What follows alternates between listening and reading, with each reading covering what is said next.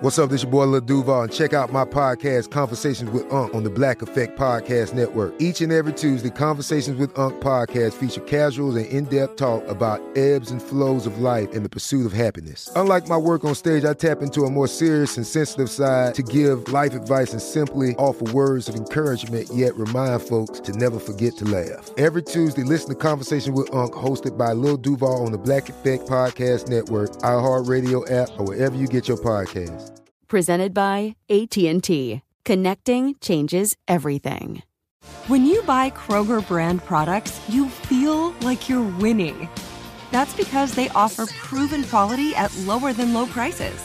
In fact, we guarantee that you and your family will love how Kroger brand products taste, or you get your money back. So next time you're shopping for the family, look for delicious Kroger brand products because they'll make you all feel like you're winning. Shop now, in store, or online. Kroger, fresh for everyone. If a new house is on your wish list in the next five years, grow your savings faster and experience your dreams with an Ohio Homebuyer Plus account from Kemba Financial Credit Union. A savings account specifically designed to save for a new home where you can earn 7% APY, a $500 matching bonus, and a $1,500 mortgage closing cost credit. Learn more at Kemba.org. Offer expires March 31st, 2025. APY equals annual percentage yield. Restrictions apply. NMLS 292230. Equal housing lender. Federally insured by NCUA. The volume. The Draymond Green Show is presented by FanDuel Sportsbook. There's no better place to bet the action than on FanDuel Sportsbook during the football season. It's easy to use, it's safe and secure. You get payouts in as fast as two hours. There's so many bet types. My favorite same game parlay bets. There's live betting, player props, futures. If you're new, just download the FanDuel Sportsbook app. To get started now, sign up. Please use the promo code Colin. C O L I N. FanDuel Sportsbook makes it easy.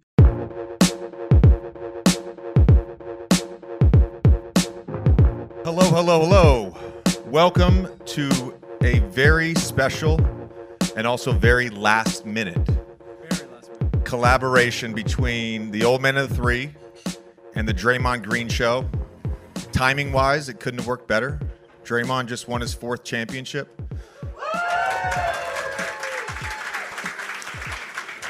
He's also got arguably, arguably, the greatest basketball podcast out right now. Definitely the hottest out. The Definitely- hottest definitely out. the I mean, some people, some people would maybe argue there's some other really good ones. In this case, in this case, I think we're okay being number two, honestly, with, with the, his content over the last month. I do want to point out one thing. Um, a few months ago, Duke played Michigan State in the in the Sweet 16, or to go to the Sweet 16. I texted Draymond and I said, I said, Dre, let's let's let's have some action on this game. And normally when I bet college basketball games, it's usually with UNC guys. Those guys are randomly very cheap and they want to do $100 bets, $200 bets. I, I knew Dre was the real deal, so I said, let's bet a bottle of DRC. Of course, Duke won. Of and course, it was uh, close though. It was You were- you were sweating for a little but bit. But Dre showed up tonight with a 2006 Richebourg. So let's give Dre a hand on that.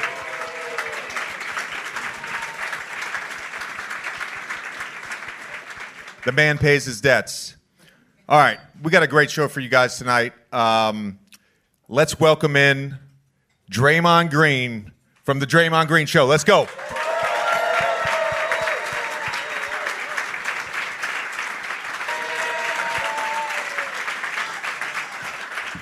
Dramatic entrance. Hello, everyone.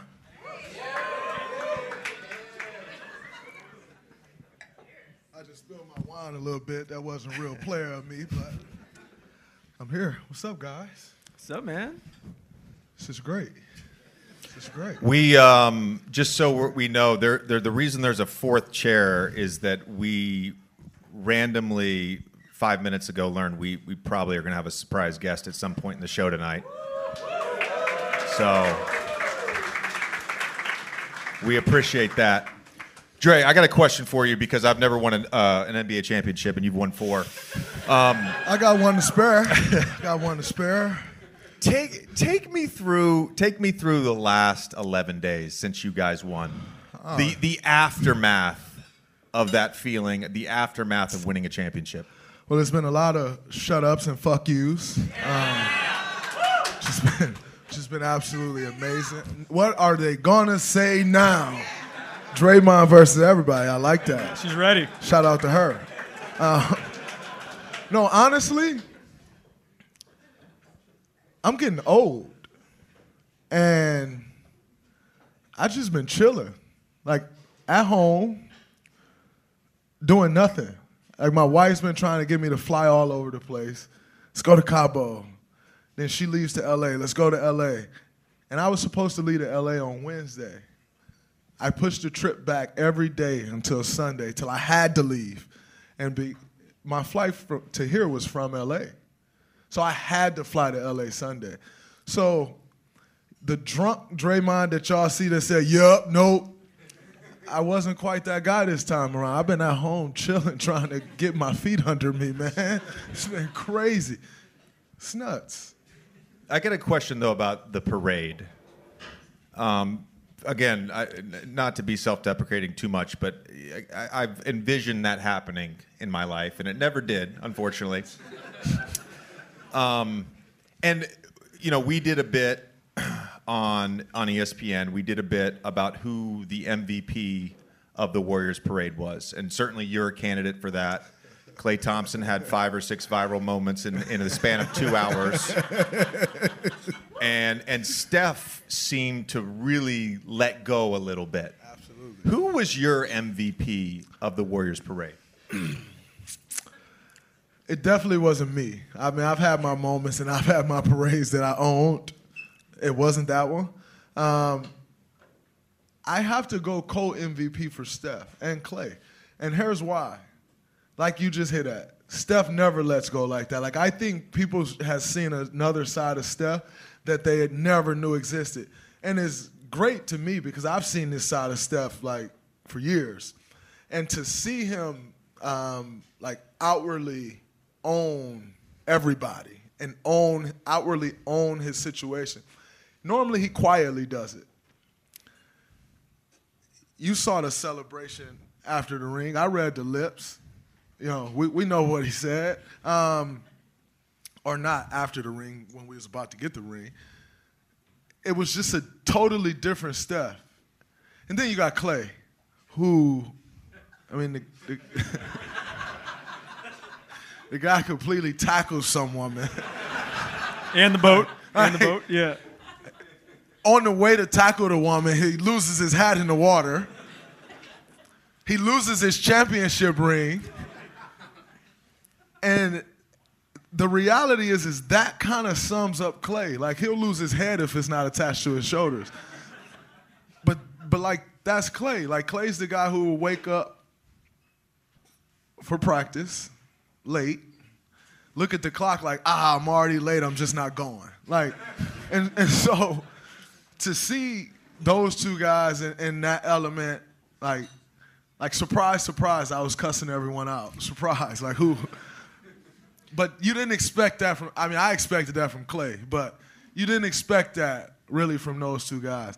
And like I said, when he tripped over the thing, the reason that's the moment of the parade, because if he does not hit that woman, he's fucked up. like, no, there's like, all right, somebody help me out. On the street, there's like these little vents, you know? They all. A great, yeah, so they got him in San Francisco in the middle of the street. He's on that. Like he's about to fall on that, and then he hits this woman and crush her, and she fall on it. So, I don't, like that had to be the time of the parade. I got to go co MVP for Stephen Klay. I have to. Speaking for yourself, did you have a favorite fuck you? My favorite fuck you was my daughter sitting on the side of the float like, like that was that was my favorite during the parade.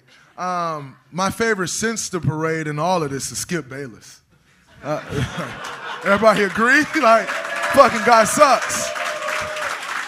No, my favorite after parade was the podcast yesterday. I called Jackson. Jackson's fucking on vacation somewhere, and I'm like Jackson. I called him. I I, I text him on like Thursday or Friday. I'm like Jackson, we really need to do a podcast. Now, mind you, Jackson's been hitting me up since Sunday. Jackson, I can't think straight. I just won a championship. You probably shouldn't hit me on Sunday. It's even before the parade. Just getting back from Vegas, but nonetheless. So then I finally hit Jackson back on Thursday Friday. I'm like, Jackson, we really need to do a podcast. And he's like, ah, I think it'll be cool if we just do it on Monday at the show. And I'm like, yeah, Jackson, I kind of have a lot of shit to say, and I really need to do this podcast. He's like, yeah, but I'm kind of on vacation. Like, all right. So we did the podcast yesterday morning. And it was absolutely, I thought it was amazing. Um, I hope everyone else thought it was amazing. But to absolutely destroy Skip Bayless. I, I, I never see the rebuttal, but I'm sure he was as shitty as he was when Stephen A. just crushed him last week. he looked like he was about to cry when he's responding to Stephen A. But the reality is, the reason you should believe Stephen A. Number one is a real guy, and I'm not just saying it, that's my guy. But Shannon actually saved the guy when he went to the next network. So when Stephen A comes out and say, no, this show was suffering and I came on and saved it, you'd be a fool not to believe that because the show was suffering and Shannon came on and saved it. So I enjoyed that more than anything. He wanted to throw it out. You got to take them punches if you're going to dish them, brother. One, th- one thing to note is um, Stephen A. said all this stuff about Skip Bayless on the Old Man and Three. I just wanted to make that. hey now, I just wanted to make that. Hey point. now, Stephen A. also said some similar things on, on different interviews. Um, and by the way, we will at some point over the next hour touch on new media. I don't want to go there quite yet. You mentioned Steph as the co MVP, and I want to kind of go there. And Steph uh, and I, have been. Um, very vocal about this. Like Steph is is my favorite player of this generation. He was a guy that, you know, I, I obviously admired. I, I love competing against. I love the joy that he plays with and all that stuff. Game 4 mm-hmm. early, and then game six at the end mm-hmm. when he was crying. The emotions that he showed, the intensity in game four early in the game, the crying at the end, I have to think, and you're his teammate, I have to think that this championship meant a little more to him. Whether that had anything to do with Kevin Durant in, eight, in 17 and 18, or whether it was him not winning the MVP in 2015, I'm not sure what it was. It just seemed like at this moment in his career, this one meant a little bit more.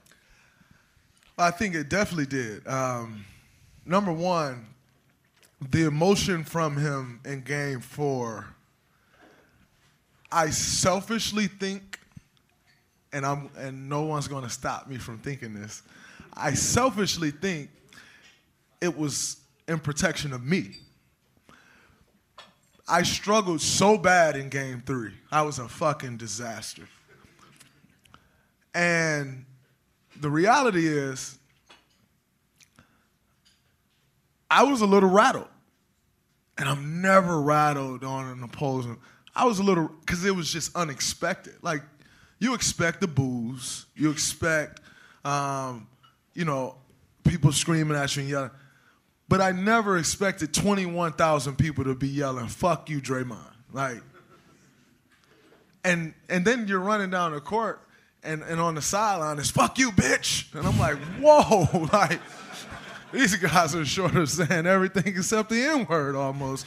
It's like, and so I was a little thrown off by it. On top of I was struggling playing, and so what you dive into is your struggling playing. Uh, I mean, is, is your game, but I couldn't really dive into that. I was struggling, and so I'm like, wow. And I think he visibly saw that. And so I think the emotion coming out game four, I told him at the end of game four, for all the people that say Stephen Klay carries you to a championship, great, thanks. I got four of them. Um, but at the end of game four, I, on the court, I said thank you, because they were going to fucking destroy me. Like, I appreciate it. And he's like, nah, nah, you know what's up. Like, this is what it is. And so now, fast forward into game six and the overall feeling for him. Listen, we, we, we know the day and age we live in. We know how important the media is. You know, we always speak on new media and all this stuff, but the media is important. Like I always say, it baffles me that media doesn't look at this thing as a partnership, because the reality is, our thing don't work without them. It does not grow to be doing eight to ten billion dollars of revenue or whatever it's doing without the media. On the flip side, they had nothing to talk about during COVID when no one was playing. So none of this works without the other, and it baffles me that it's not viewed as more of a partnership. And I felt that for Steph, he's been ridiculed. And you're talking to a guy who who does nothing wrong. Like if you say, yo, show me the model citizen. I can show you Steph Curry and show you the model citizen. Like that just doesn't do much wrong at all. And he's been ridiculed. Uh, his talking about his legacy. He has no Finals MVPs. Blah blah blah. As much as you don't show you feel that, you feel it, and I know he felt it. And so to go on, um, here's another thing. Before I go on, I think the ultimate sign of respect that you can show someone is to invite them into your home. Like that's the ultimate respect you can give me is to open the door to your home for me. And Steph, I felt like opened the door to his home for Kevin. And Kevin came in and God damn it, this is home for you too. We all brothers. None of this stuff works without Kevin. We all know that. But for me to open, for me to open this door for you, and you come home and, and then it's successful I feel like that should just go on and on and on and on. And then you kind of just abruptly exit. You know, and then you look, you, you know, you, then you have to remember the details. Steph flying from Japan redirects his plane to not go to San Francisco to come to New York, only to find out on Instagram an hour before he landed that Kevin was coming to the Brooklyn Nets. I think it's all of those emotions wrapped up into one. And and what you get is a Steph Curry talking more shit than me, and it's great, and I absolutely love it. So, so there.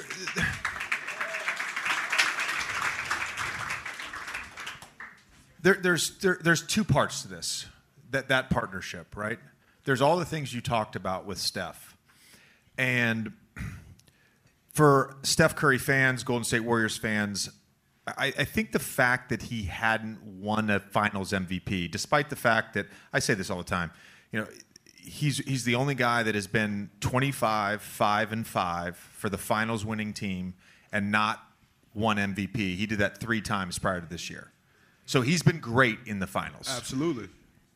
So some of that was because of LeBron's performance in 15, obviously Iggy being great in that series starring in his role but not being the guy. Absolutely. And and because of that those four votes that went to LeBron, like they didn't go to Steph or whatever.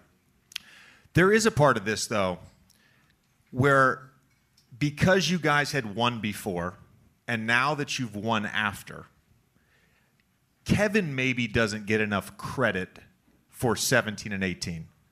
At least from my perspective. And I want to get your opinion on that. Well, I think number one, going back to 2015, um, Andre was absolutely amazing, and I think what it came down to when it, when when discussing like the Finals MVP was I'm not sure if everyone remembers that Game Six that Andre had for us to win, but every time they made a run, he hit a big three, right wing, right corner, and then obviously he was guarding LeBron. Now I think people will look at it and say, but look at LeBron's numbers.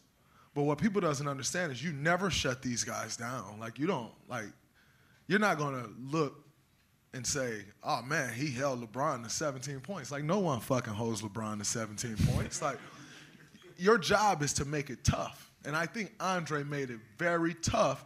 And then he had a couple games offensively that he was lights out. So then Steph Steph doesn't go on to win, and LeBron's performing incredible, and all of those things. But then you fast forward to 2017, and I don't think the outside world gave Kevin enough credit. I think if you came within our organization, Kevin was given all the credit. Because quite frankly, Steph Curry doesn't care. Like, he would have never opened the door to his home to you if he did care. Because guess what we know? We know Kevin Durant is absolutely incredible. We know Kevin Durant is a superstar. So if I open my home to you, I'm already accepting the fact that I'm sharing my light with you. I'm sharing my stage with you. Clearly, it's totally fine. And I think for us within the organization, we did everything we could to make Kevin comfortable. We did everything we could to, to let him know, just like this our home, this is your home too, brother. but the outside world didn't. The outside world, he's joining a team that won 73 games. He's he's joining a team that already won a championship and blah blah blah. But the reality is, is I don't think that team wins another championship if Kevin doesn't come. Now you may say, "Oh yeah, but y'all won the fourth one without Kevin." But there's a gap in there where teams started to figure us out. And, and would you would you guys have beat Houston Yeah. those, those two years without Kevin? yeah, we was beating them for sure. So, kidding me? That team was never going to beat us. it just was not going to happen. What about We the, talked what about about the, what about the last Cavs then? we would not have beat the Cavs coming back around without Kevin. And here's why. Teams have figured us out. And I personally don't think at that point Steph Curry had figured out I'm going to get a bucket whenever I want to. I don't think he was capable of that yet. I think he was still growing into that. And so, because of that, once teams started to figure our offense out, we were starting to struggle more and more. I, I'm not sure if you remember that series of OKC where we were down three to one and we had to come back. And that's because teams had started to figure it out. And so what what then in turn ended up happening was Steph still creates all the havoc that he fucking creates. Like I tweeted, Steph faced so many double teams and Kevin didn't. That's a fact. Like you can go look at the numbers or just watch the game if you can analyze the game better than Skip Bayless. And um, if you watch the game, then you see that Steph's getting double teamed, and Ty Lue then goes publicly and say, "I'm double teaming Steph Curry every chance I get." Kevin wasn't getting double teamed, the reality is, is we got to a point where we needed to be able to give someone the ball that can just go get a bucket. And Kevin was already there. I don't think Steph was there yet. So it gets us through those two years. We get those, we get those two championships. But while we're doing that, Steph is continuing to work and evolving. And most importantly, becoming the strongest dude on our team. And to this day, he's the strongest guy on the team. And that allowed him to score whenever he wanted because you can no longer bump him off his path. Like I think about the drive against Al Horford when he was picking on Al Horford in the fourth quarter game six. You, you, think about the drive that he had where he boom, boom, boom, and then he just drove. Al Horford's riding his hip and he just lays the ball up. Normally, Al Horford would bump him off his path and he's ended up shooting a runner he couldn't bump him off his path. And that's where Steph turned the corner and he became unstoppable. And now we're able to continue winning championships because he's unstoppable. You, and you think that process started while Kevin was there or after Kevin left? I think it definitely started when Kevin was there because in 2019 was when Steph really locked in on the weight room. And so that's where he kind of starts taking that bump and, and, and, and kind of bumping it up a little bit. And although it didn't show immediately because then 2020 we were terrible and he broke his hand, you started to see in 2021 we were still terrible, but Steph was carrying us and he carried us to a play-in game and we didn't get past it. It was probably great because we would have got swept and that would have been the first series we ever got swept. So thank God we didn't make it. But um, I think you started to see it then that growth and like, oh man, nobody can stop this dude now. And I think that really changed the complexity of our organization and I'm pretty certain that's why we'll win three of the next four NBA championships. I, I wanted to, Dre, I wanted to ask you about. I want to ask you about Game Six. Um, what is it like, the 21-0 run in particular? What is it like to suck the life out of an opposing arena in a closeout game? Oh my God. There's no better feeling than going into an opposing team's gym and quieting the crowd. But let me rephrase that. There used to be no better feeling than going into an opposing team's arena and quieting the crowd. But quieting those fucks, that took the cake because they were so loud games three, and then game four they got humble, but they were so loud. And then coming into game six, like you just knew.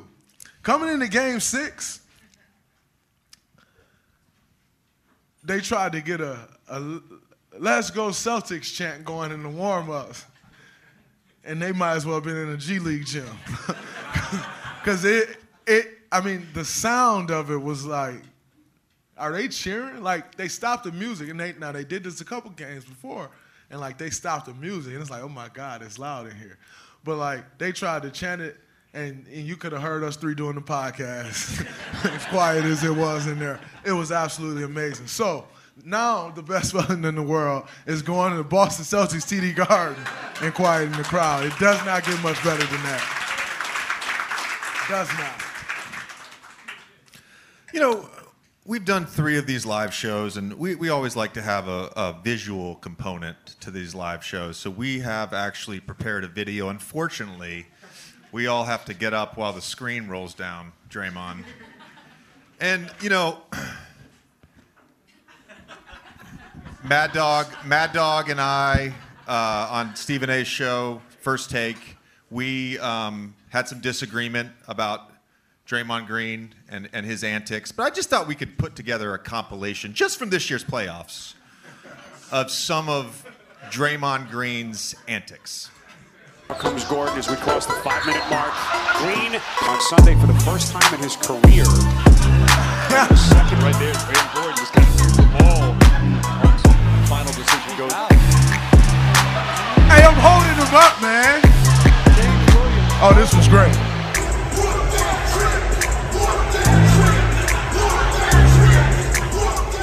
Fuck you. Fouls here on Bullock. Having brain delays. He's going to wreak havoc. He just runs right through him. I, I'm not sure. I'm not giving it to you, Kevin What a fight this series is.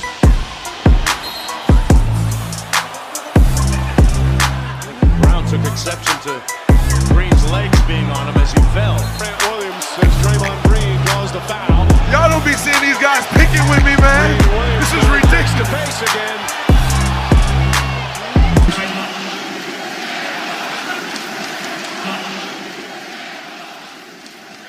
That's incredible, right? That's amazing.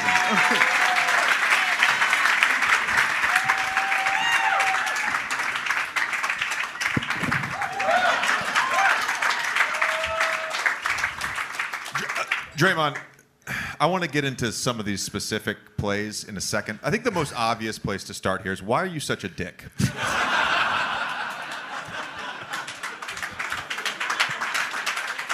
Well,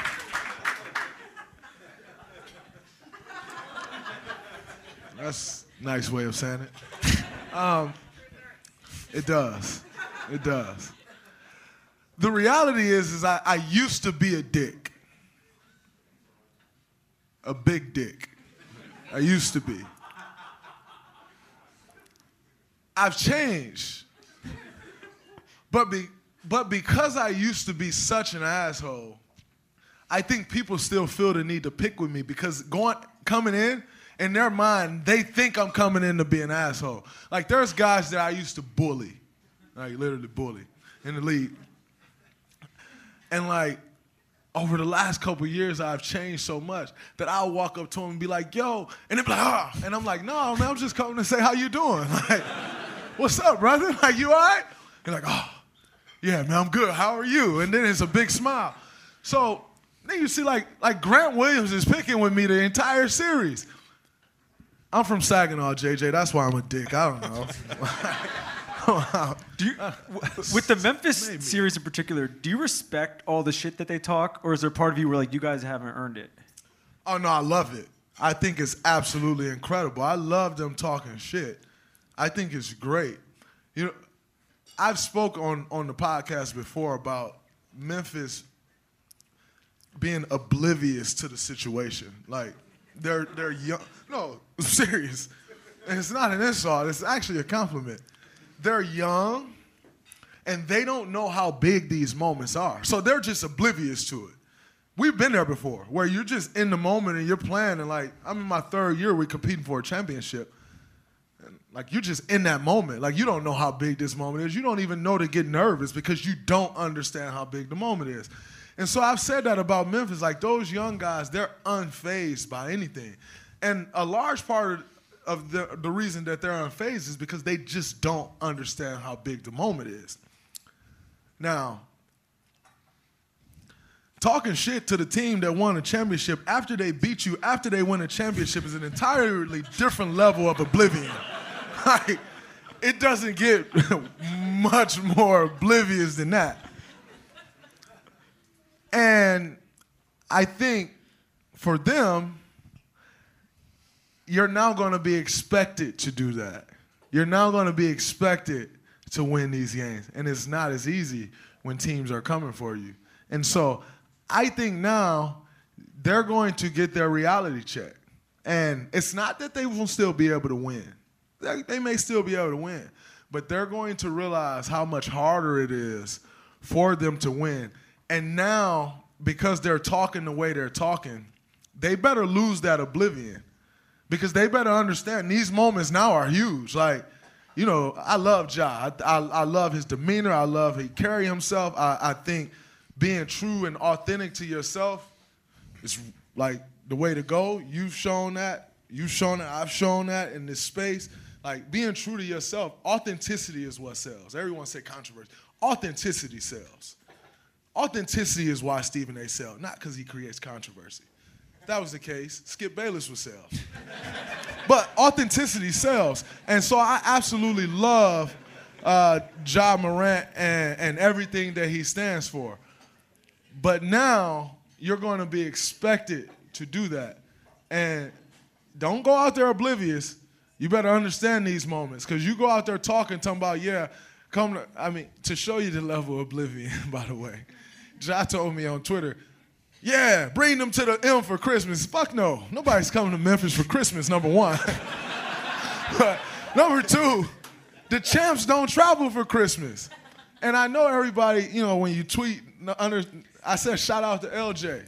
Like, Bron changed that rule years ago, where you win the championship, you play at home.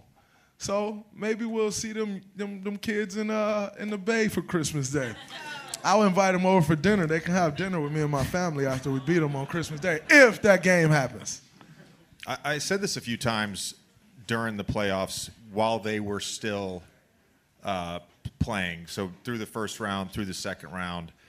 Um, uh, not in the same way, but like eerily similar in some ways to our 09 Magic team that made the finals. It's like the first time a group goes through something and like has the capability to win a conference to get to the finals. It's it's hard to gauge them and assess them in real time. And then of course, you know, they they lose to you guys. Hey, there go Mr. Iguodala. Hey, there we go. E- E- On E- black people time, just like here. ET is here do. too. Evan ET, Turner. what's up, man? ET, what's up, man? Point Forward podcast. I know, point forward building. But it, it, it's it's hard to gauge them in real time, right? And and then of course they lose to you guys. But when you look towards next year, sort of like you, you said you're going to win three of the next four. Great for you. I, I hope you do. Um, but when you look forward in the Western Conference and you think about threats, where do you see threats?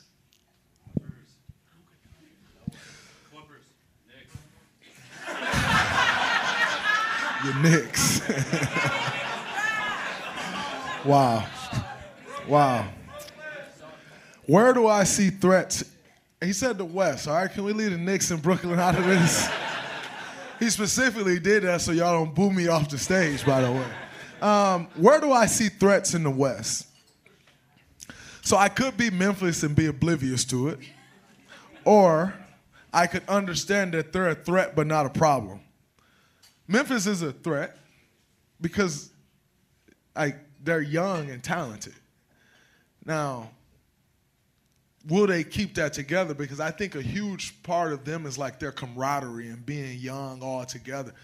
But then you see they just traded De'Anthony Melton, you know, so you start to see those pieces get pulled out and it's it's not the same vibe. So then can they recapture that? But they're a threat, not a problem, but a threat.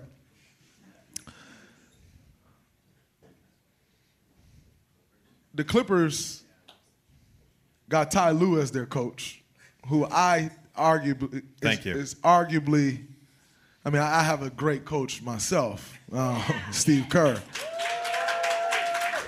But for, for the sake of the old media debates, Ty Lue is arguably one of the best coaches in the NBA. Uh, arguably the best. You know, someone can make that argument. Um, and then they have great players: Kawhi Leonard, Paul George, uh, the guys that they're filling in around him with. You go, you go pull a trade off and get Robert Covington, and and um, and uh, Norman Powell. Norman Powell, and you already have Marcus Morris there and Reggie Jackson. They're a real threat. Batum may probably will resign there. Like that's a real threat um, and a problem. Like they're a threat and a problem. But other than that, Were you, were you surprised? Were you surprised uh, Dallas got there? I'm sorry. Dallas is a threat because they have one of the best players to play. Yeah. And, and and when you have like like by all means, don't get it twisted. There were a lot of reasons we won the finals, but we had the best player on the court every series we played in. So your your chances of winning goes through the roof. In most series that Luka Doncic plays in, he's going to be the best player on the floor. So because of that, you'll always give yourself a chance. And then they got Nico Harrison, who, I mean, you and I both know how Nike negotiate, and that was Nico negotiating those contracts. So they got Nico doing the job with Jay Kidd, and and and I think their secret ingredient to their thing is Jared Dudley. Jared Dudley is one of the smartest guys that I've been around when it comes to basketball. And you know, Does Does is very smart. So I think that's their secret ingredient. So Memphis, I mean, Dallas is a threat. Can't quite say they're a problem yet, but they are 100% a, a big threat. Memphis is a little threat. Dallas is a big threat. I want to actually go back for a second uh, because I did have a question about those videos. Um, when you're on the ground, why do you try to pull people's pants down? You know, no, when- I, you, there's a legit reason. I, I want you to explain it. It's the same reason I got kicked out of the fucking NBA Finals. no man is just gonna step and stand over me. I'm sorry. I have a kid watching at home. Uh, or my, well, my kids at most games. But like, how am I supposed to explain to DJ? Uh, Daddy, why is that dude standing over you while you land on the ground? Like, uh, cause like I can't explain that. But what I can explain is why I'm pulling up on him. So, because he's standing on, I can explain that. You know, I, I don't want my two daughters seeing a guy standing over me. That, I, I can't respect that. And so why do I pull the shorts? Is because my core isn't tight enough to just get myself up. so, I, so I use the shorts to get me up. Leverage. yeah, You need I use leverage. the shorts to get me up. But I'll tell you what about pulling shorts. When Jaylen Brown went in the media and said he tried to pull my shorts down, I knew I took his heart. I knew I took his heart. And not that I'll have it next year. I gotta regain it next year and next next time we play him. But I knew for the rest of that series I had him. Because you know you're standing over me. And you're gonna go to the media and say he was trying to pull my shorts down. Like, come on, bro, you standing over me. Like, own it. I gotta tell all these stand on that. You gotta stand on business. And when he said, Oh, turn your alarm off, man. We're pretty cool. We're pretty cool. We are pretty cool. When he said he's trying to pull my, it's two things that Jaylen Brown went to the media and said.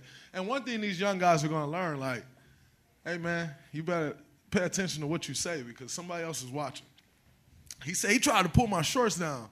I said, yep, I got him. it reminded me a lot of you remember the, the clip of Alonzo Mourning and Dennis Rodman and Dennis Rodman's talking to him and Alonzo like this motherfucker is crazy. When he said that, I said, "Oh yeah, I got him." But another thing he said, and I sent it to our team. He said, "We are not afraid of the Golden State Warriors." I sent it to our team in a group chat and said, We are afraid of the Golden State Warriors because nobody asked you, Are y'all afraid of us? Why the fuck are you talking about that? He's like, We are not afraid of them. Uh, we, we'll do this and we'll do that. I knew at that point, I'm like, Yep, this, this is baby food and this is over and we're going to walk on out of here with a championship. So, to answer your question, I answered your question. I pull up on the shorts because I got no other way of getting up. And I can't. I can't just lay there and like imagine imagine if I was trying to get up like this while the guy standing over. It's all over, and that's how I gotta get up. So I pull myself up and it works. It works. It it it looks worse in slow mo. It honestly does. Now- it looks worse in slow mo. Well, one thing we are certain of is the NBA definitely reacts to social media, and so y'all make sure y'all blast that clip of me saying I got bad core, and I'm pulling up on the shorts to get myself up. So when it happens next year, they won't suspend me. Be great. My, my, my second question about that video, uh, very specifically, the the when you fouled Jaylen Brown and you decided to move your legs to the right and rest them on his shoulders instead of just naturally going to the left. It seemed it seemed like you decided at the beginning of game two that you were just going to be an asshole that night. And I, I, I want, because I, I, actually have said this on ESPN, on the podcast. It seemed like after game one, you guys lose, you didn't play particularly well. You admitted that on the podcast. Going into game two, you were like, I'm just going to wreak havoc no matter what.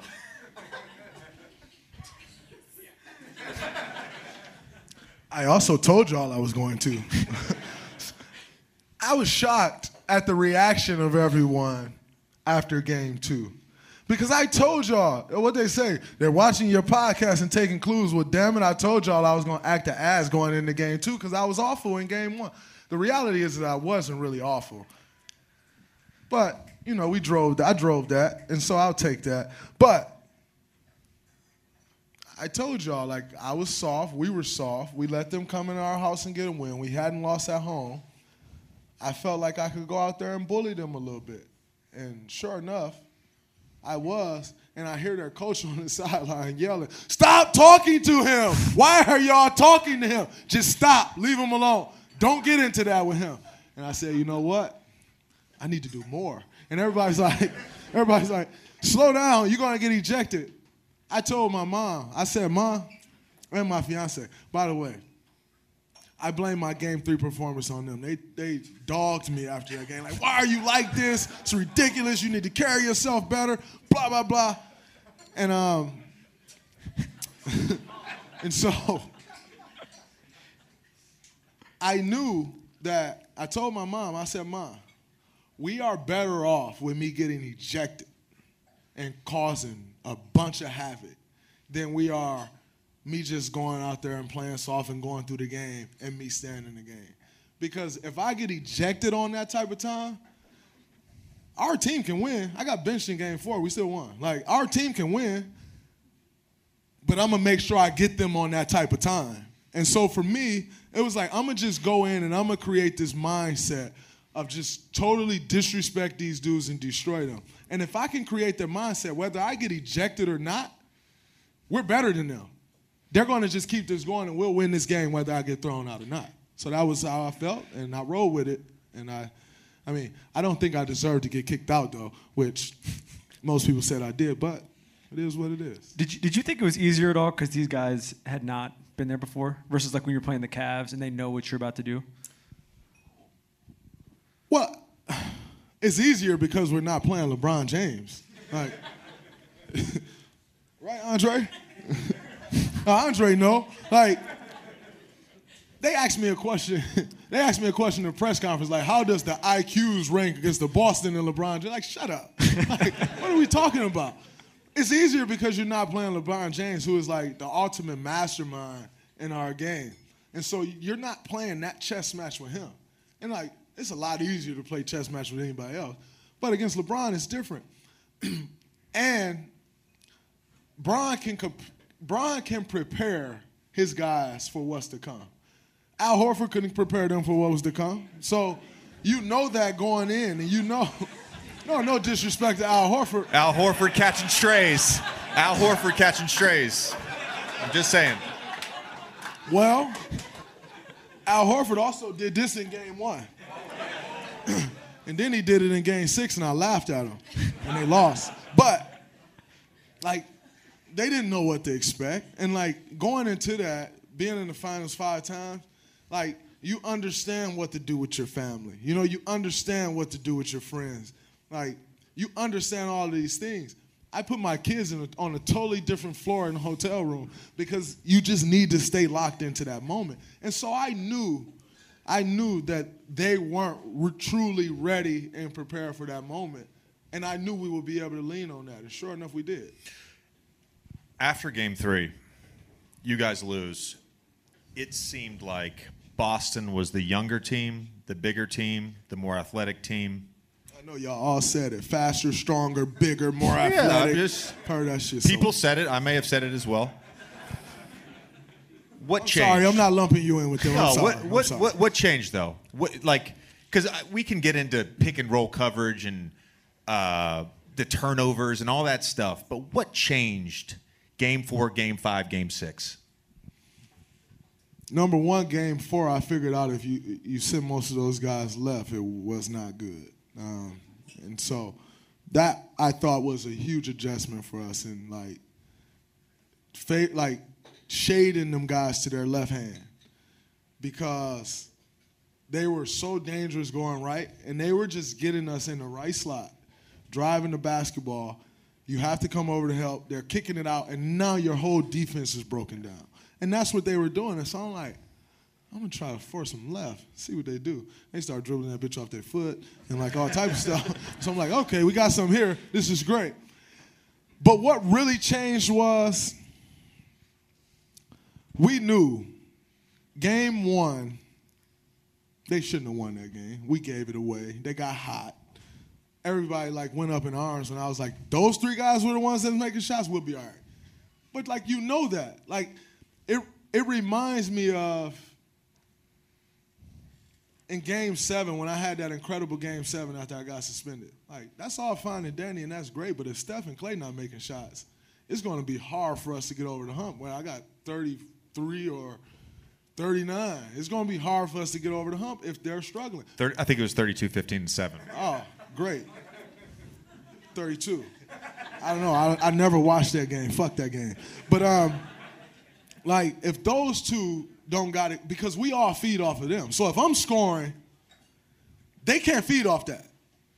But if they're scoring, the whole defense overreacts, and then we all feed off of that. And I thought for those guys, they didn't. Now, you look at those games that they won, and I'm like, ah, like we should have won both of these games. But going into game four, we knew that the only thing we had to do was force them to beat us, not beat ourselves. We beat ourselves in game one. We beat ourselves in game three. Let's force them to beat us. And they weren't capable. Um, we are going to bring up a special guest from. The wait is over. The Chi returns May 10th on Paramount Plus, and the stakes have never been higher. Everything changes on the South Side when a new threat comes to power in the Showtime original series from Emmy winner Lena Waithe. Battle lines will be drawn, alliances will shift, and danger lies around every corner, leaving everyone to wonder who they can trust. Visit ParamountPlus.com slash The Chi to get a 50% discount off the Paramount Plus with Showtime annual plan. Offer ends July 14th. Subscription auto-renews. Restrictions apply.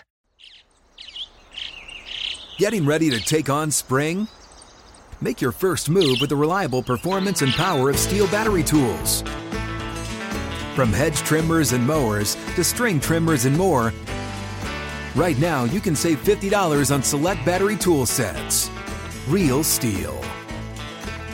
Offer valid on select AK system sets through June 16, 2024. See participating retailer for details.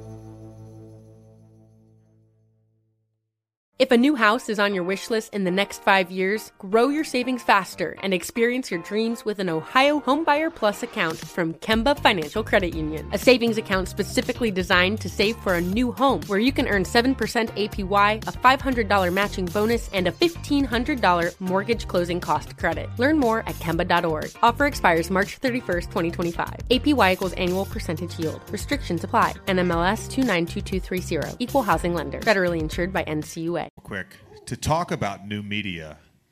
Uh, the reason that we did not bring up this guest earlier in the show is because he can talk for a long time. and I didn't want him to be a distraction for the show. So if he's around, can we bring on Stephen A. Smith, please?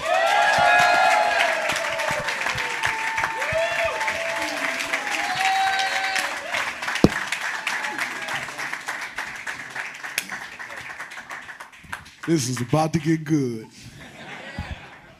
About to get What up, y'all? good. What up? Uh oh, they like the new media in here. They didn't cheer for you. I think I. You know what? I'm going to be honest with you guys. I, I think that Stephen A. deserves a better applause than that. Let's give this man some love. Let's give him some love. Absolutely. I appreciate it, but I, I, I- I thought that first applause was good enough. I was good with it. I was good with it. Uh, before we get to the new media, is there anything that Draymond has said so far that you disagree with? What, what, what? See, here's the thing. Draymond's my dude, man. You know, I mean, he, he. Listen, I don't have to agree with with him. I agree with him most of the time. I truly do. You know, when he talk about my man Skip Bayless, we we slightly disagree with that. uh, you know, but but you know, as I've told Skip on several occasions, you know, and Skip ain't scared to eat it. You know, just because that's my man. He's the one that brought me on first take. I'm always have some love for him, but that don't mean I agree with everything that he says. And so when a player claps back at him the way Russell Westbrook did the other day or whatever, or Draymond did or others have done, you got to handle that. You know, and that's one of the things that, you know, I've, I've often told people on first take, you know, this is a place for authenticity. You cannot talk about people and then get sensitive when they talk about you. Now you can address what they say. That's entirely different different than trying to address who they are. Right. And so I'm very very specific about that. and I, honestly, that's one of the things that I, I truly respect about you. And when, I get pissed off when, when media start talking about all this other shit, punching guys in the face and like all this other stuff. And my whole cry about all of this, or not cry because I am, that's- but it's let's talk about basketball. Like if we can talk about basketball, that's the discussion. That's what the topic should be. Let's keep it basketball. And I think so many times, and, and when I speak of the new media, and everybody's like, oh, but no one wants to just hear you talk X's and O's. It's not just X's and O's, but it's a way you go about your business. It's a mindset of how you go about your business. And it's the reason that on the podcast I said, Stephen A., you you you kind of part of the new media He too. got like me there. you know, He there's there's some stuff that you, I that was you do. I was personally shocked. he put you as part of the new media. I was shocked. Oh, for sure. You don't know me that well, JJ. is, the reality is, and I'm not just saying this because you sat here, because I've said it when you're not sitting here. You tell the truth. Good, bad, or indifferent, whether you like the truth or not, you tell the truth. Now, he do get to doing some of that old media stuff sometimes, and I, we have to get on him about that. But there's a real appreciation for how you go about your business, and most importantly, what I appreciate and what I don't appreciate quite about others is there's not much authenticity authenticity to others, but you're authentic, and I appreciate that, and I applaud that. I appreciate you, man. Thank you. I, I would say this. He got me there, you know, because he was like, Steve, my friend, you you you part of the new media too. And then he broke down the definition of new media, and I was like, damn, he's right. He's got a point. You know, he got he got me there because, you know, you got a lot of folks in media, and one of the things that I try to encourage folks is listen, I played college ball and I got injured, but even if I was 100% healthy, I couldn't shine y'all shoes. That's just a fact, okay? I wasn't gonna get to the NBA. I wasn't good enough, damn it, period. there are things that pro athletes know that we don't know because y'all experience it. You're in the locker room, you know what goes on. What I try to do is make sure you know, as I told you, JJ, it's not that I know what you know, it's that I know enough because I've been reporting on the game for decades to say, wait a minute, there's more to this story. You gonna give it to me or not? That's the key. You, the problem is you got too many people in media that want to act like they know what you know. Facts. No, you can't compete with dudes that are actually doing it. What you can do is say, covering the sport and giving you an overview, following it, reporting on it, cultivating resources, giving, being given intel, learning what you learn. Okay, this is what I know, this is what I've heard. What you got to say about that? See, when you do that, then y'all have nowhere to go. Now, when you talk about, where I would get on Draymond about is when, when, when Cedric Maxwell, for example, said what he said about him. Cedric Maxwell is a former player, right? And I don't think Dre, Cedric was saying, hey, he would have punched you in the face. He was talking about the culture that existed in the 80s. Now, the media will bring that up. Now, if the media sits up there and says they would do it or they should, that should happen to you, that's crossing the line. But if they said, well, back in the day, the way that they played, that would have happened, you got guys that would take it as if the media is saying that's what they would do. And I'm like, well, if you're going to be critical, listen to what, not that you didn't do that because you did listen, but you got a lot of cats that they don't listen. They'll read the headline. You didn't read the article. You didn't watch the clip. Your boys came up to you, family members, whomever, and they come up to you saying, I can't tell you how many times somebody came at me and I was like, Did you see what I said? Did you hear it?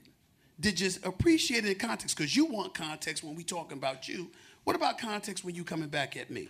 And so, but the key is not to run. See, where you lose is when you never go to the games, when you never talk to the athletes, when you never talk to the coaches, the executives, or anybody, and then you just want to go out there and run your mouth. I pride myself in not being hard to find. Anybody who's ever worked with me knows the only reason you don't see me in the locker room is because, damn it, they got me to do many shows. and I just don't have the time to get to, and, and the only time I, the only place I have time to get to is the Knicks, and I'll be damned if I'm going to the Knicks game for so much. I'm not going to let them depress me any more than they already have. Stephen A., I, I appreciate you trying to be self-deprecating about your basketball skill, but let's acknowledge you once made 17 threes in a row. and and and and and, a, and you know when Winston-Salem State brought me down, that's how I got my scholarship. I drilled 17 threes in a row and never made a damn jump shot since. but it, but that day, I was all world. Show up in the moment. Show up it got me a full Draymond, scholarship. j- just for, for everybody here, and, and obviously, you know, people who are going to listen to our podcast this week and, and see our, our videos on YouTube, and and you, you beautifully explain, explain new media, and I, I have the quote on my phone, but I would like you to just to kind of explain, because I, I, I said this on your show. He did, he did. 10 days ago. I said, I would love for Draymond to explain what new media is. Can you explain what it is? One hundred percent. Um, most people think, and I know that was kind of the perception of the media as well. When I first started saying like the new. By the way, the leader of the new media is JJ Redick. Just so y'all know, it's not me. this, this guy on TV every day, holding it down. So I got a lot of appreciation for JJ. But he picked against you, but go ahead. no, that's totally fine. See, I don't. I didn't change. I, didn't change my pick I don't-. I don't. I don't. I, I don't have a problem.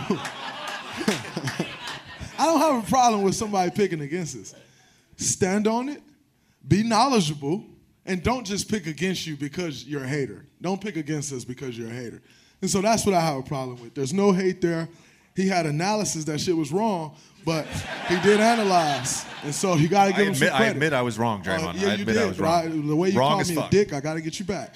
Um, but the new media, and like I said, everyone thought I'm speaking like oh, athletes doing podcasts or athletes doing media. Like athletes been doing podcasts. JJ Redick, CJ McCollum, athletes been doing media. Like you've been seeing athletes go up on a stage and, and, and try to debate with Stephen A. He tried to get me up there. I'm no fool. I didn't go to law school. I'm not going up there. But I'll go on the Stephen A. show. I'm not going to debate on first take. But the new media, the new media, I think when, when you look at the game of basketball, what's been lost is I can turn on the TV and I can learn about the game of basketball. I, I can I can get the X's and O's and the ins and outs and the understanding that there's a game within the game. See, most fans don't understand that there are so many little games within the game, and if you don't understand them, you'll miss them. And so when I said the new media, I'm saying analyzing these things, talking about the game and understanding, giving flowers when flowers is due, and not just trying to bash a guy every chance that I get. Like, no, it's okay to give flowers because you you you think about the old day and age, like guys get mad that we hang together or that we work out together. It's the old mindset. And I feel like in media, we see a lot of that same mindset, and you're criticized with that same mindset. And I don't understand it. And so for me, the new media is simple. Is it's very simple. It's ana- it's actually analyzing the game of basketball. It's actually giving those flowers when flowers is due. It's being critical. It's not just saying, oh man, Steph Curry was great, and when he wasn't great, I'm not going to speak on it. Be very critical, but tell us the whole truth and break down why Steph Curry wasn't great. Don't just tell me Steph Curry was bad, he did this. Or, or you don't say he did this. He was bad. He was terrible. His legacy is going to be hurt and this, that. But why was he terrible? Can you explain that to me? Can you help me, the average fan that don't quite understand on Stephen A's level, he explains, but who don't quite understand on some of the other guys' level, can you help me better understand what you're saying? And I think that's been lost. And and and what's replaced it is titles and headlines and hot takes for clickbait. There's a flip side to that story. Hey now. Everything that Draymond Green just said to y'all is total truth. It's just that there's more to it. For example, you could know exactly what you're talking about. And because you're not in that locker room, there's a slew of players that'll never admit it. See, what I believe Draymond Green misses is that he's one of the most authentic, real, honest brothers in professional sports. Let me give you the flip side to you and JJ. JJ is an honest dude, a brilliant mind. Absolutely. Brilliant.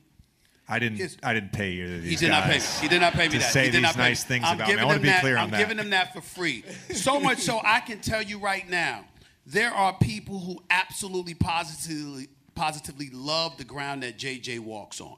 And then there are people that dis- despise him when they watch him on television because they think he's just so arrogant. And I'm going like this. He's incredibly knowledgeable. He knows it. And he's not apologizing for it. I love it. It works for first take. It works for television. Why would I want him to be any different? But here's the thing Draymond is all the things that I mentioned, plus outspoken. JJ's the kind of person that, on depending on his mood, on a particular day he'll explain, and on another day, I don't feel like talking to your ignorant ass. Now he won't say it, but that's his attitude. I say it with my body language, There we go. A. There we go. He says it with his body language. And so what happens is, if you know that, understand there's an abundance of people out there who will come and have some semblance of the truth. But if they're not in that locker room with you, and then everyone they walk into ain't Draymond. And so where do you go from there? You're talking about the game. You've talked to the coach. You've talked to other players. You've talked to an executive. You've watched with your own two eyes. You lean on your level of knowledge from years of watching the sport, and you deduce this opinion. If everyone was like Draymond, Draymond would have his point would be unimpeachable. The problem is most dudes ain't. And so as a result of it, now you've got the other stuff to lean on. Then there's another point. You do have dudes who paved the way for the Redicks, the Draymonds, and others. They will never admit they pick up the phone or they text and they call Stephen A. and various others, hold them accountable. Say this, say that. Don't let them off the hook. You wouldn't have let us off the hook. Come on now, there's a standard here, blah, blah, blah, blah, blah. So then we sound old school. But what somebody like me, speaking solely for myself in this particular situation, I'm letting the modern day player know this is what they're saying about you. I'm not telling you who. I'm not even saying they're saying it, but I'm looking at y'all like, where the hell you think I get this from?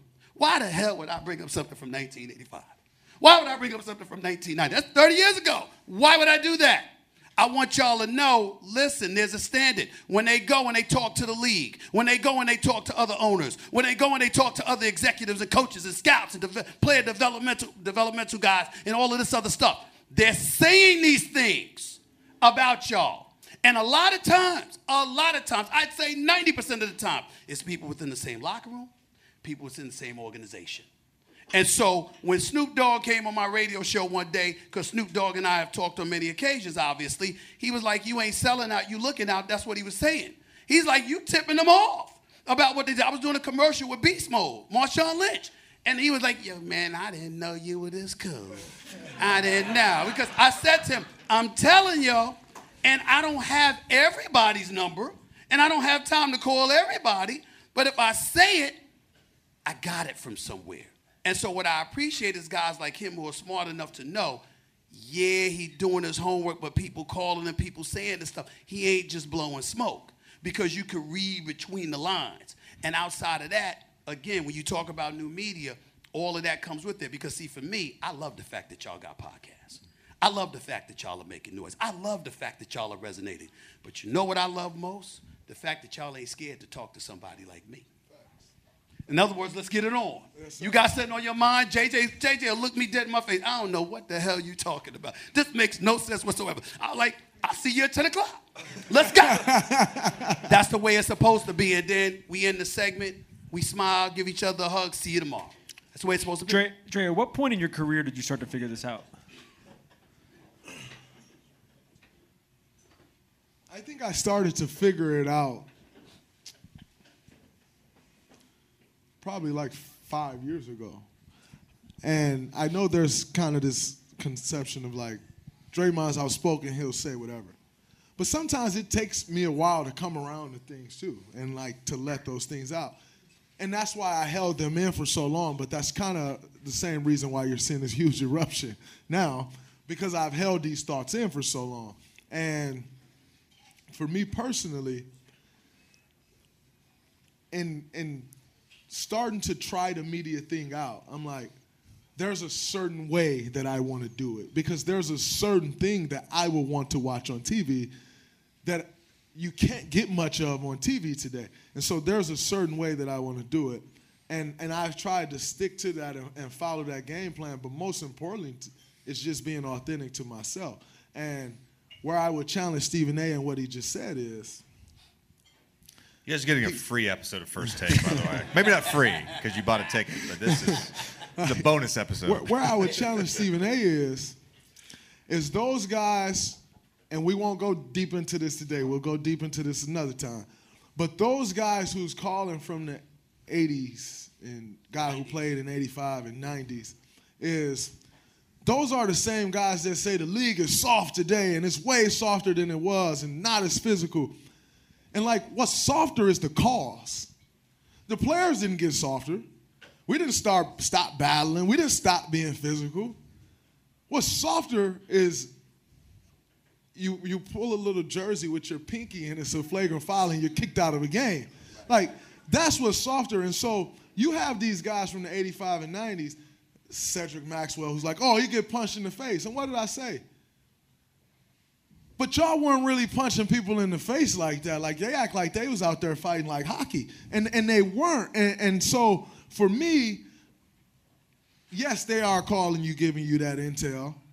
But it's like exactly what I said in the beginning. Their mindsets are totally different. And I respect those guys. They did pave the way. I appreciate all of them. Like, I'm all for for those guys. But their mindsets are totally different. but And we're not leaning on their mindset, though. What we're saying is they said it, but what we're really leaning on is how the league has basically enforced a whole bunch of stuff that has made the game soft. As See, yeah, that's where I, I. I disagree with you on this. And Draymond and I talked about this earlier. I, I, I, again, I told you this two weeks ago. Yes, you did. I spent two hours one day, three hours another day, four hours another day. I watched 81 game four uh, finals. I watched 87 game six finals. I watched 93 game four finals when Jordan had 55. Like I watched this shit every every minute of the YouTube game. The game is not more physical. Fouls were more physical. You were allowed to get away with harder fouls. The game Yeah, is not I- more I did physical. disagree with you about people, that. People I bring was up, talking about the fouls. No, but people bring up hand checking. Like people don't even know. You couldn't hand check in a scoring area. Yeah. You could hand check from free throw line to free throw line. And it wasn't like you could have your hand on a guy for six seconds. No it was dis- a touch. No disagreement. Let me say this, and I'm not switching subject because this is your show, but I'm dying to touch on this with Draymond and you here, and you here, especially you because you brought this up. Getting flashbacks Draymond- to 7:30 a.m. On a this Monday morning on a. Zoom call This with Stephen A. and the producers. This is hilarious. Let me tell you the part, Dray, where I don't believe, if I'm wrong, I'm wrong. I don't believe you've really experienced this part yet. See, JJ got a taste of this to be misquoted, completely taken out of context. Where they, I mean, wait until, like, new media, I'm laughing when you say this sometimes, and it's not that you're wrong. It's like, he has no idea what is coming. Think about how this man talk now. And they gonna let it, watch when they got something about me on social media where JJ Red JJ Redick said this and he put Stephen A in this place about this. JJ Redick was on Sports Center talking to Sage Steele. I was nowhere in the vicinity. The conversation never happened. Nothing. But they used my name for click. Yeah. So everybody look at what did JJ check Stephen A about? Then they took quotes from me and they took a piece of quote that I said on first take. They took a piece of quote that I said on Sports Center six months earlier. They compiled it as if I said it the same day. This is all the stuff. JJ comes in the first in the first take, whining. That's right, I said it, whining a couple of weeks ago. They, they, they, they, that, that's not the question, and that's not what I said. I said, "Welcome to my world," and that's what y'all are in for. That's all I got to say. Let's give it up for Stephen A. Stephen A. Thank you very much. Appreciate you.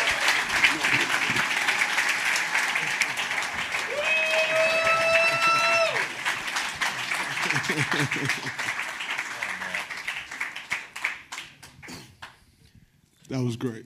That, Stephen, I mean, it's the best. entertainer. Um, Dray, I want to ask you about. It's still ongoing, and so it's it's tough to talk about.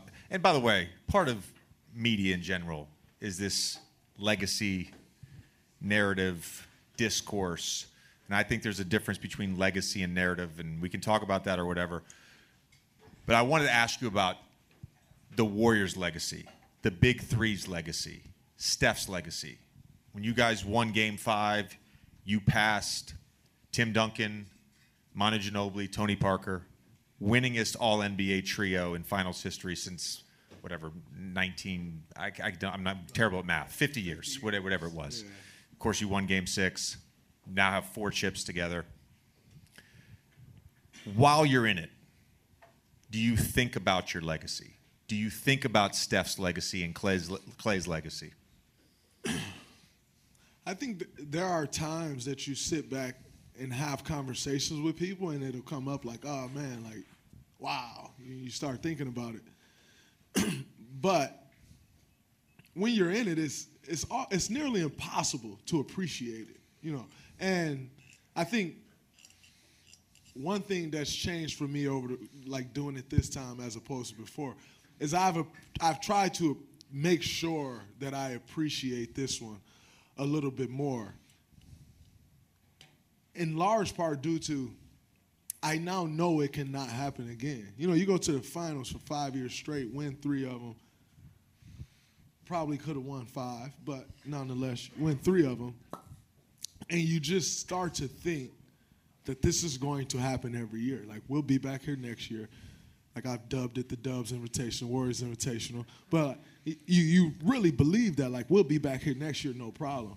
And and to go from the NBA Finals to winning 15 games, there's a reality that sets in is that this is not guaranteed, and there's a lot of work that goes into getting here. And so I've tried to appreciate this one a lot more.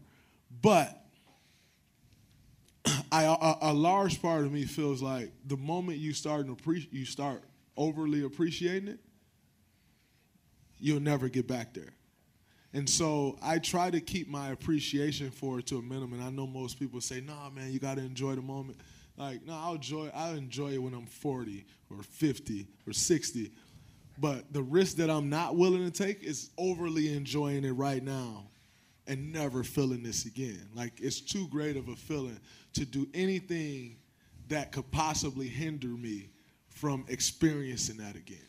With when you talk about some of your teammates, guys like Wiggins, for example, and the impact the organization had on them, is that something? Thank you, Draymond. This is the present. Sorry to cut you off, Tommy. Just so y'all know, I brought this bottle for JJ. Duke beat my Spartans this year, and we bet a bottle of DRC. And I'm always rolling with my Spartans. We wasn't that good, but I still bet. It was close though. We were talking about it. It was close because time is up. That's what he do. I love Coach K. Don't take it personally. We won a gold medal together. Oh, that was a heavy pour. That was a- that was a- that was a Sorry, great pour. JJ. Um, could so with so with guys like Wiggins, for example, but Jordan's another example as a young guy. Is is that something you can see right away with the organization, them shaping them and being championship level contributors rather than you know, you know what Andrew was doing before this or where Jordan was before this? No, you don't. I, quite frankly, they sent Jordan Poole down to the G League bubble last year, and he was kind of on his way out of the NBA. And so, you know, you you see all the tendency and and like in Jordan's defense, he walked into a shitty situation. He walked into me trying to be the top leader when Andre left, and I had no idea how to be a vet. He walked into Klay totally being away from the team and like rehabbing, and then Steph totally being away from the team and rehabbing. And so the roster that we had, that's the situation that he walked into. No one speaks about that, but he's on his way out. Um, you know, nobody nobody believed Wiggins was going to be this. I mean, we've seen the narrative, and like when we got Wiggins, I, I don't think we believed Wiggins was going to be this. But in the midst of only winning 15 games during that season that Wiggins got traded, what you saw was that he can defend. He doesn't back down from any challenge. He's athletic as hell. And if I can can stay on him to try to show him the way and show him what it takes to win, you did believe that he could be a part of it, but you knew there was work that needed to be done because of the situation that he had been in. He had been in Minnesota losing for seven years. And so you knew that it was possible, but you didn't quite know two things. Number one, how long would it take? And number two, when the moment gets the biggest, will that guy be ready for that moment? And both of them, Jordan and Wiggs, they were more than ready for the moment. I love the fact that Draymond is so competitive. He somehow figures out a way to diss his own teammate because the Timberwolves suck. they do. they, they do suck. I, I, I have a question Go ahead. uh, for you, JJ. Um, what, what, like, I feel like you've gone on first take. Um, you've been on Get Up. What was it for you going up there? Because I feel like you were the first one. Like, like I said, the leader of new media. Like I've been, you know, doing my thing and all of this stuff and speaking to new media. But I feel like you were the first person to go on these stages, on these platforms, and embody that and embrace that. And I don't think it was something you intentionally did. I think it's authentic to you. But in saying that, it's intimidating to go up there and oppose against Stephen A. Like, it, that, like he's the greatest at that thing. Like, not often do you have the opportunity to share moments with the greatest at a thing in life. And so he's the greatest at that thing. That's a big intimidator. What was it for you to go on these platforms and speak the way you've spoken and with the confidence? Like you've won America. Like everybody wants to see JJ Redick on TV. Like what was it for you that gave Except- you the confidence Steph in Curry going to do that? apparently. because apparently I'm Steph's biggest hater, even though he's my favorite player. I, we'll we'll talk about this later. No, th- there's two things to this. Number one, I can remember my first time on First Take. And by the way, no offense to Stephen A. I had never fucking watched the show before. so I didn't even know I didn't even know it was a debate show. I'm gonna be honest with you. I didn't even know. but I I remember my first two or three times on First Take, and I was only working once a week at the time because you know whatever. Uh, you get that pregame jitters, the pregame butterflies, and they're like 30 seconds, 10 seconds, seven seconds. Stephen A. is texting somebody, you know, whatever. I'm looking around, and I, I remember thinking to myself, I'm talking about sports. I know this as well as anybody. I know basketball as well as anybody. Why would I be nervous? And it just, it's the second the camera came on, it was gone. Um, my second point to something you said about being in the new media, it, it became very apparent early on, especially once we really, Tommy and I really dove into the podcast. We started doing more um, longer intros, uh, you, you know, YouTube lives, all this stuff, where we were really talking about the game. We were talking about things going on in the NBA. And I realized that in some ways, and it's no fault of anyone's, in some ways, it is an uphill battle. And I talked at length about this last week with the way media works now. And it's not anybody's fault. Like, it's, it's not that people are bad people, but aggregate media exists. And, and whoever runs those accounts and whoever runs those companies, like, they're okay with being grifters. And that's fine. Like, morally, that's fine for them. But they are. They're stealing shit. Absolutely. And then you and then you start talking about old media where everything comes about becomes about legacy and narrative and all this stuff. And I just I viewed it through a lens of what do I actually believe? If somebody disagrees with me, that's fine. Like, do I believe that players today are better than players in the 1950s? Absolutely. I'll say that 150 times. It's not. What, what, Jay Bilas talked about this the other day. Why in every other sport can we accept the fact that players are faster, players are stronger, players are more skilled, but for some reason basketball players stopped being good in 2000? The last 22 years, we just stopped improving? Like, why is that? And so let's push back on that. Let's push back on that. And like, I, I disagree with you. I, I, I don't I don't go into anything I do being like I'll, I'm gonna do something. I'm, I'm gonna go viral. Ninety nine percent what we do on the podcast, what I do on ESPN, it's all organic. It's authentic. It's who I am. I have no problem being that. And if people disagree with that, and that's why that's that's I've talked about that about you. And if people disagree with that, that's fine. Mm-hmm. It's but I like to point it out. It's one of the most amazing things about your podcast is you get up there after a game for an hour, hour, ten minutes, and you just talk. And it's just you. And it's and it's we were talking Yeah, about this before. It's Tommy- so hard to do. Tommy, it's a so great- fucking hard to do. Tommy, that's a great point. Do you like to hear yourself talk? I'll be 100% honest with y'all. I've never listened to a single podcast. Not one. Um, I'll listen to little clips. I'll listen to clips just to see how I sound. And like, do I need to sound better? Is there something that I need to clean up? So I'll listen to a couple clips. But I absolutely hate hearing myself talk like on a podcast or on an interview because my voice, like how I hear my voice right now, it don't sound like. and I'll I'll watch a video, and like, who the fuck is that talking? Like that's not how my like I hear myself talking right now. My voice sounds totally different than what y'all are listening to, and to me. And so I absolutely hate hearing myself talk, but I love talking. It's a weird thing. it's a very weird thing. The, the only person that I know who actually likes the sound of their voice is Stephen A. Smith. I mean, we got we got we got three NBA guys over there that all have at different point in times have had their podcast. They can attest. They don't like to hear their own voice. It's just Stephen A. Smith. Josh Hart. What's up, brother? Yeah, Josh is here.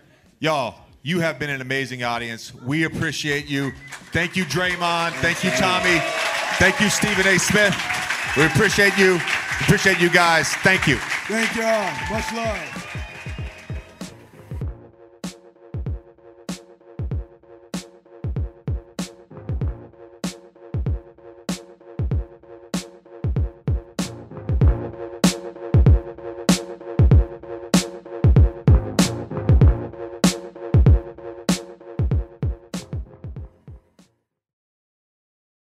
If a new house is on your wish list in the next five years, grow your savings faster and experience your dreams with an Ohio Homebuyer Plus account from Kemba Financial Credit Union. A savings account specifically designed to save for a new home where you can earn 7% APY, a $500 matching bonus, and a $1,500 mortgage closing cost credit. Learn more at Kemba.org. Offer expires March 31st, 2025. APY equals annual percentage yield. Restrictions apply. NMLS 292230. Equal housing lender. Federally insured by NCUA.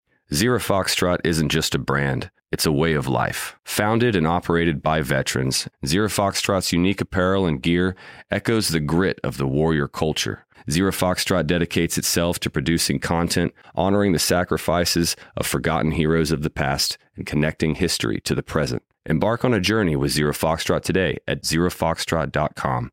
It's not merely our products, it's about the ethos that we embody rugged, resilient, and timeless. Hey guys, back at the playground again, huh? Yep. You know what this playground could use? A wine country. Heck yeah, and some waves so we could go surfing. oh ah, love that. A redwood forest would be cool. I'm in. Ah, ski slopes. Let's do it. Um, can a girl go shopping? Yeah, baby. Wait. Did we just invent California? Discover why California is the ultimate playground at visitcalifornia.com.